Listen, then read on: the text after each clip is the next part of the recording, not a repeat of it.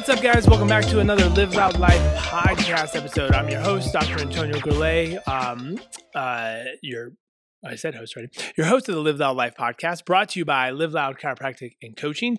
Uh, my wife and I own Live Loud Chiropractic and Coaching. We're based out of Lafayette, Colorado, which is in Boulder County.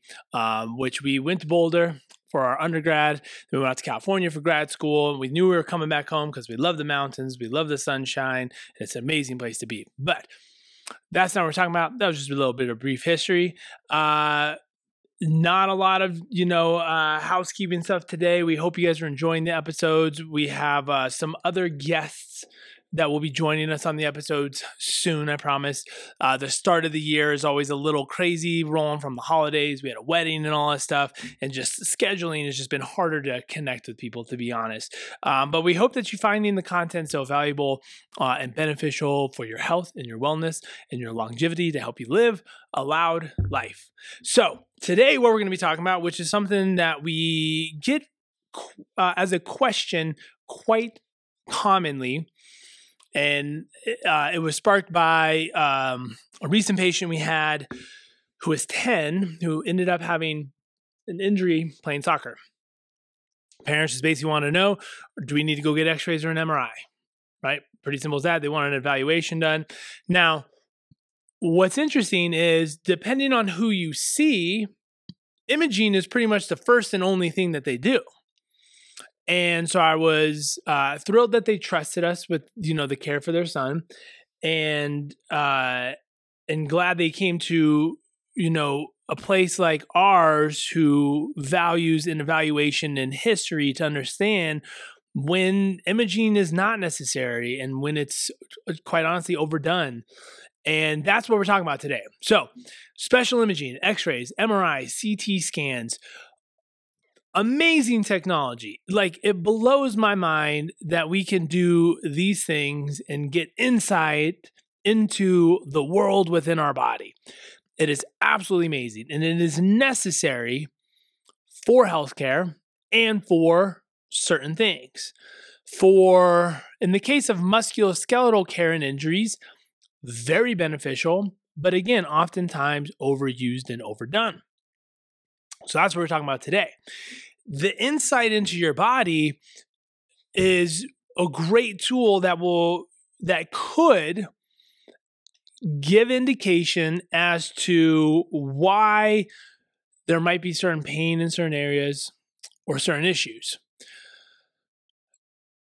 But that's not always the case because they have done a number of studies on asymptomatic individuals where we see uh, changes from the quote unquote normal body tissue and the way things should look in asymptomatic individuals. So, for instance, if you're over the age of 50 and you're asymptomatic and you go get an MRI, you're going to find old injuries, old disc bulges, you know, just different things that have happened over the years that don't correlate to any pain. Now, when someone is in pain, and we do see those changes in imaging, yes, there could be indication that those would be um, consistent with the pain pattern and maybe causing it.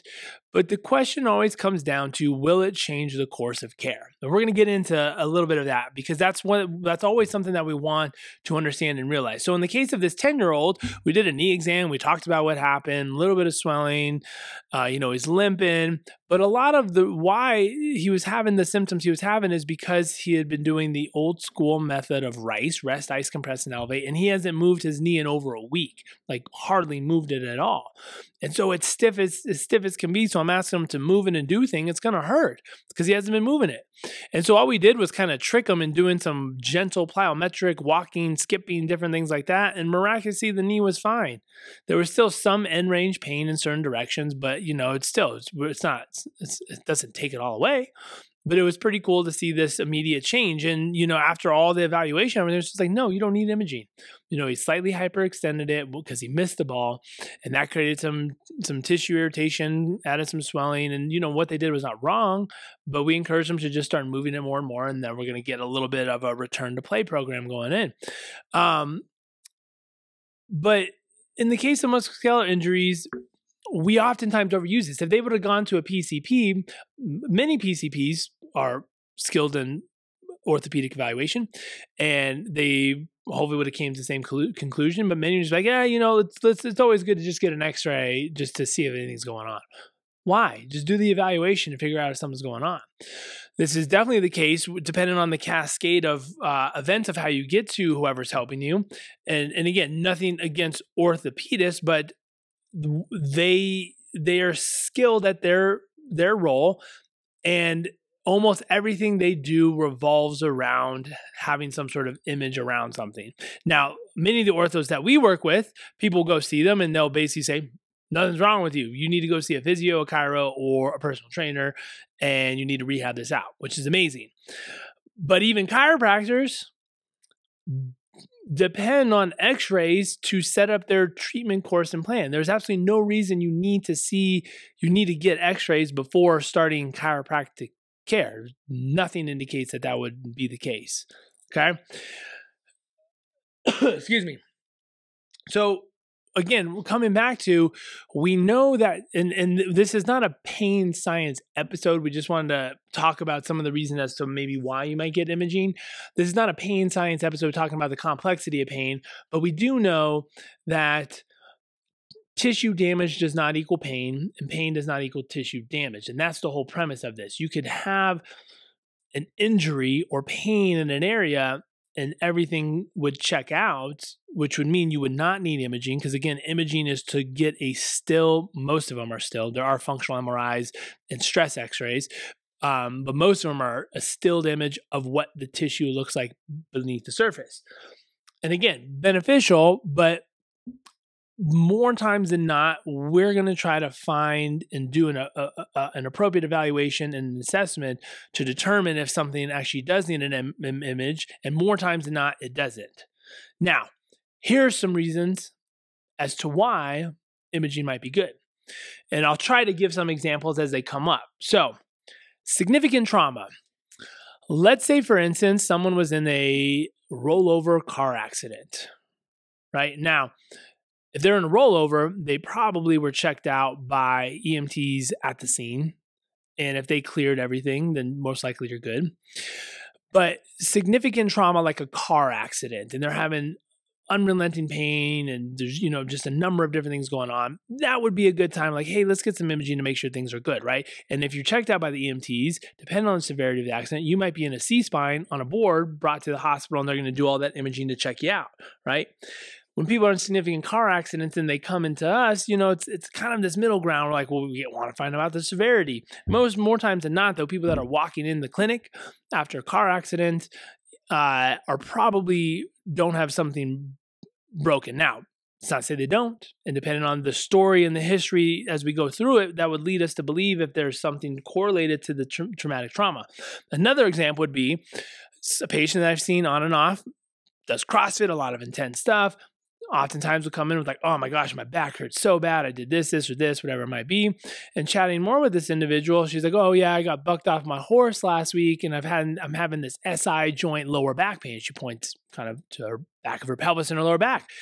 And you know, we're chatting a lot more, and it's like, yeah, that's you know, getting bucked off a horse and hitting the ground. That could be that's that's quite a bit of trauma. I, I want you to get an X-ray first. Fractured her pelvis, right? Had a fracture in her pelvis and you know it didn't really change the course of care for what we did because we can still do some soft tissue and stuff but i'm not going to be doing a lot of adjustments around a fractured pelvis. That takes time to heal right? So that would be an example of significant trauma okay? Now with significant trauma you know we're looking at things like is the individual able to bear weight? So you know there's there's certain criteria without getting to the specifics of it but let's say for instance you twisted your ankle. I don't know if i broke my ankle. Obviously a lot of swelling different things like that and we're talking we're looking at can you bear weight? If someone's able to bear weight and walk and do certain things after a sprain or a twisted ankle the likelihood of them fracturing their ankle goes down. Now what's great about an x-ray is of ankle a three view ankle x-ray cash is like $45. So it can be a it can be a simple, easy tool to just rule that out. We're not saying don't do imaging. We're just trying to find the appropriate time and place so that you're not doing unnecessary imaging. So in the case of something like that, it's like, yeah, we're curious. Let's go get a quick image and we'll hopefully be able to see something, right? So inability to bear weight could be a factor as well. Now, when we're looking at more potential sinister things like that. These are these these are these red flags where it's like yeah let's let's dive into some of these things. So in the case of even something like lower back pain part of our questionnaire is do you have a history of cancer? Cancer can grow in other areas and the spine depending on it can be an area that it definitely can. So someone who just basically has like kind of this unexplained lower back pain that started and have a history of cancer, like let's go get some x-rays and let's get some imaging and see if there's anything anything going on right? That's an easy way to rule out if if it's uh, uh, if it has metastasized to, to a different part.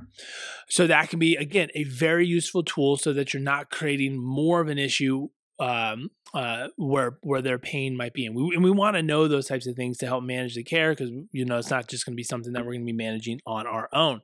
Okay, now uh, other things is you know could be could be in the spine, but let's say even more peripheral. Um, uh, the and we're talking about more about like a joint here. The the affected area is very hot and swollen, right? So we can have joint infections, and there's different reasons as to why that might happen. But you know, when something's infected, right, it's very it's uh, it can be it doesn't have to be very swollen but it can be very warm to the touch right we see a lot of this obviously like acute inflammation moving to this area trying to fight off whatever that is um, so that would be an indication of looking into further um, imaging or evaluation assessment to determine what that might be. And you also, you know, looking at the overall temperature of the individual and other things like that would lead you down that road, right? Now, other things, and let's let's take in consideration like lower back pain or even neck pain or something like that is progressive weakness or progressive neurological symptoms. So, in the case of which a term that gets overused way too often is sciatica, right? Basically, anything from your back or in your butt or down your legs a little bit is going to be sciatica. That's how people portray it, right? It's a little bit, it's a little bit more um, defined than that, but we're not going to talk about that today. But when someone has uh, a lower back injury or neck injury, and let's just say it is a disc herniation or bulge and we're having inflammation and or direct pressure on a nerve root they could be having weakness or neurological symptoms such as numbness and tingling uh, burning pain or even motor deficit loss those are all neurological uh, excuse me motor loss going along with weakness sorry kind of doubled up on that. Um, uh, but those would be considered neurological symptoms, right? So if we're seeing someone and progressively those symptoms are getting worse, we want to we want to get an MRI and check out to see what is what's going on, what's pushing on the nerve. Um, you know, there's obviously different interventions such as steroid packs and other things like that, which can which would significantly help. We don't prescribe that because that's a medication, but we would refer on to that. But that would be a time where it's like, hey, your weakness is getting worse, your motor loss is getting worse, your numbness is is becoming more prominent if you will and or the area in which it is numb is growing. Um, the the tingling would be kind of correlated with that as well. And then even even then if someone's having like burning pain if it's getting more intense it's progressing in or the area is getting larger some you know you're not going in the right direction. We want some imaging. We want to go check it out. We want to make sure what's going on okay? So that would be um, that would be another indication of doing it. Uh, and then last is one of the one of the criteria is is a potential just lack of progress. You know, while what we do is super beneficial and it helps a lot of people in a lot of different areas, there are times when we're just not getting the progress that we want to see. So, if for whatever reason we're working on um, an ankle injury, something like that, a knee, something like that. We're working on it, we're rehabbing it, we're strengthening it. It's just like, ah, well, I'm not getting better. There's still these one things or this one position or this this is happening. I get a sharp pain or something like that in these certain angles, positions, on and so forth. Ah, there's there might be something in there that's that's just not that's just not right. And one case that comes to mind is I had a CrossFitter. Um, this was years ago. Uh, had a sticky elbow. sticky elbow. The elbow did not like end range flexion and end range extension. Now, there's not many times when you're going into like deep, deep flexion. Front rack would be definitely one of those. So, you know, you got the barbell on your shoulders, rested on your fingertips and your elbows up. That's deep weighted flexion. And then terminal extension, you actually do quite a bit because you're locking everything out, whether that's a press overhead, whether that's a push up or dips. And, you know, we're mobilizing, we're working on it, we're adjusting it, we're doing all these things, and it's just not getting anywhere. I'm like, dude, I don't know what's going on can we just shoot a, can we just can I just refer you for a quick x-ray? He had a loose body in there, basically like a little fragment of of connective tissue bone, you know, whatever it was, that was basically just blocking the joint. So, you know, a hinge, imagine you have a door hinge with like a big granule of sand in there, it's not going to be able to, to, to function as, as good as it could. And, you know, a simple thing such as that found it, you know, for him, it was enough where it was restricting the things that he wanted to do. They went in, they took that out, and it was like he had a brand new elbow. Nothing was wrong. So, you know, a lack of progress can be an indication of when to do it. But, you know, overall, when we're looking at these, most of these are fairly intense things. And the likelihood of these being the cause of your pain issue and dysfunction are, are, are low are low right now they are a possibility we are not saying that this is not not not the case but we do have to take in consideration and just and just coming back into this is tissue damage does not equal pain and pain does not equal tissue damage right? You can be in intense pain with literally nothing physically wrong or broken, right? The pain cycle is complex. That's not to say that your pain is not real, making sure that we make that a point. That does not mean that what you're feeling is not real. It's just saying that when you're when you're looking for imaging to try to find the cause and when you're going through all these diagnostic things, you know, you sometimes and sometimes providers make up things to correlate and associate associate with it because we need an answer. We need to know why. Right. So, it, it, and that's getting down into again the pain science discussion that pain is complex our human our, our, our bodies are complex and when we're when we want answers and we're searching for answers you know you'll find something you'll find something but that doesn't mean it's the cause so if you have an injury, you know, obviously get it evaluated, get it checked out. But hopefully, this brings a little bit of uh, awareness and comfort in knowing that, you know, the majority of these things that would require special imaging, x rays, MRIs, and CT scans, if the individual who's evaluating you does a really good assessment evaluation, they're going to rule those things out. So then we know, okay, well, we know if we're, if we're working with something and we know we're not dealing with, you know, a structural issue, just finished up with a gal who had a pinchy shoulder, you know, has been told, oh, it's probably a rotator cuff tear and all these other things. It's just like, hey, your strength and everything's checking out. You have poor scapular mechanics and, you and, and, and weakness in the shoulder. Weakness meaning like, you know, a complete deficit from right to left as to what she's able to accomplish. Um, especially talking about an overhead athlete, is just like let's just try to make it super strong, work on your range of motion mechanics, so on and so forth, and see where we get. Right? We checked it out. There doesn't appear to be any sort of structural damage based on an evaluation. Now, I don't know that for sure, obviously, because I didn't have an MRI. But even then, if her pain gets better, but yet she did have a rotator cuff tear, does that mean the rotator cuff tear needs to be addressed or fixed? And that's a conversation that we have constantly. Will it change the outcome of care? Do you want to know if you have a rotator cuff tear? Yes. Okay, fine. We can get imaging. It's, you know, we have insurance and, you know, free market healthcare allows us to get those things fairly quickly. You could pay cash for it too. Fine ease of mind, great. And then we can set it up from there. But for a lot of people, you're just like, well, I'm not going to do surgery, so it doesn't really matter. Right. So it's like, cool. Then let's just dive into what we know and help make it better. Okay. So special imaging, we love it. We need it. It's great. But knowing when, what, where to do, and for your injuries, again, being evaluated by a good provider will help you strongly determine what needs to be done and so that way you're not also just getting unnecessary imaging and also just just knowing right it's just like like we said the more things you go through, the more imaging, the more diagnostics, the more things you're looking for, you're getting further down that road that pushes towards more interventions such as injections and medications and surgeries and things like that. So, you know, understanding that if you don't need those things right off the bat and you can start a course of conservative care and improve then you don't even have to go down that slippery slope. So I hope this helps you guys. Uh, thanks for tuning in. This is Live Loud Life podcast. Again, if you have any questions, comments, concerns, topics, we'd love to hear them. Um, please comment on uh, this episode. Please give us a like, a share, and a follow. Um, share it with your buddies who are dealing with these chronic injuries or anything like that. We hope that this can bring them a little bit of help, a little bit of comfort, a little bit of joy. Um, and I hope that you guys keep living a loud life. And I hope that we can be a part of that uh, someday or in the future. So thanks for guys. Good luck.